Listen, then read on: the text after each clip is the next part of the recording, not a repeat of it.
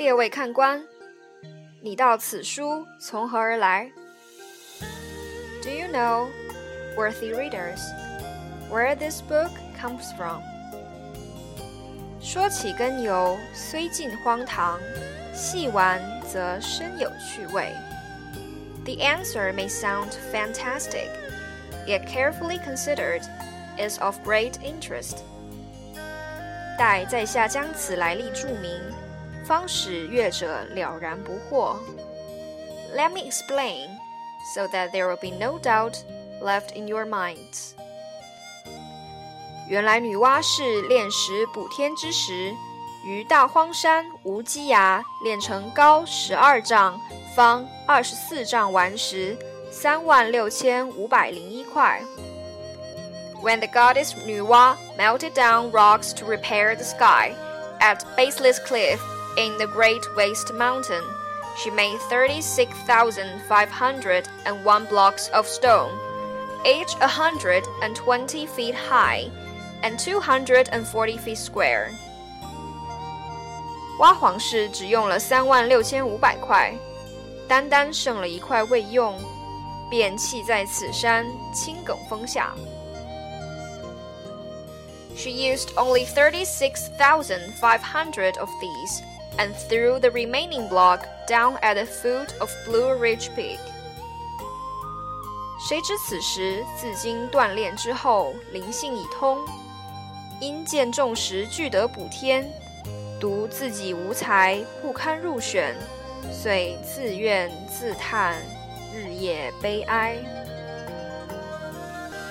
Strange to relate, this block of stone, after tempering, had acquired spiritual understanding, because all its fellow blocks had been chosen to mend the sky, and it alone rejected. It lamented day and night in distress and shame。一日，正当接道之际，俄见一僧一道远远而来，生得骨骼不凡，风神迥异，说说笑笑，来至峰下， 坐于石边，高谈快论。One day, as the stone was brooding over its fate, it saw approaching from the distance a Buddhist monk and Taoist priest, both of striking demeanor and distinguished appearance.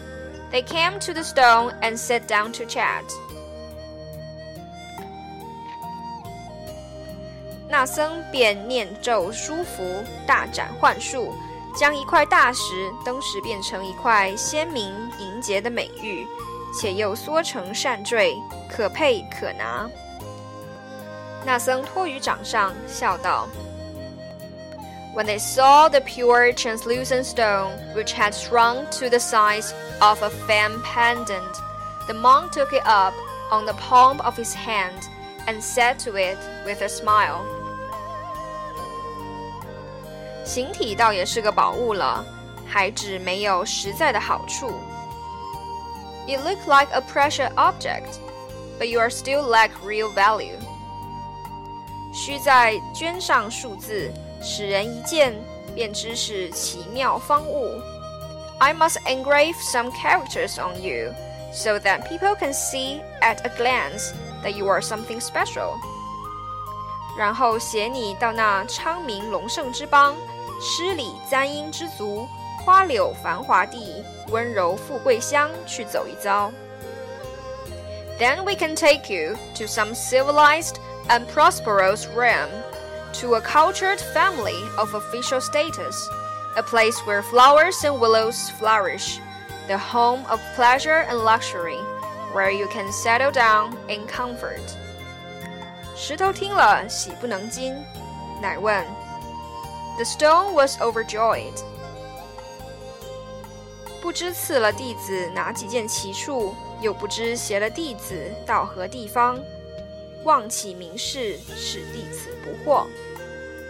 May I trouble you to enlighten me, he said, as to what wonderful merits you will bestow on me, and where do you mean to take me? 那僧笑道：“你且莫问， 日后自然明白的。” Don't ask, the monk smiled. You will find out all in good time。说毕，便嗅了这时，同那道人飘然而去，竟不知投奔何方何社。With that, he tucked the stone into his sleeve and hurried off with the Taoist. But where they went, no one knows.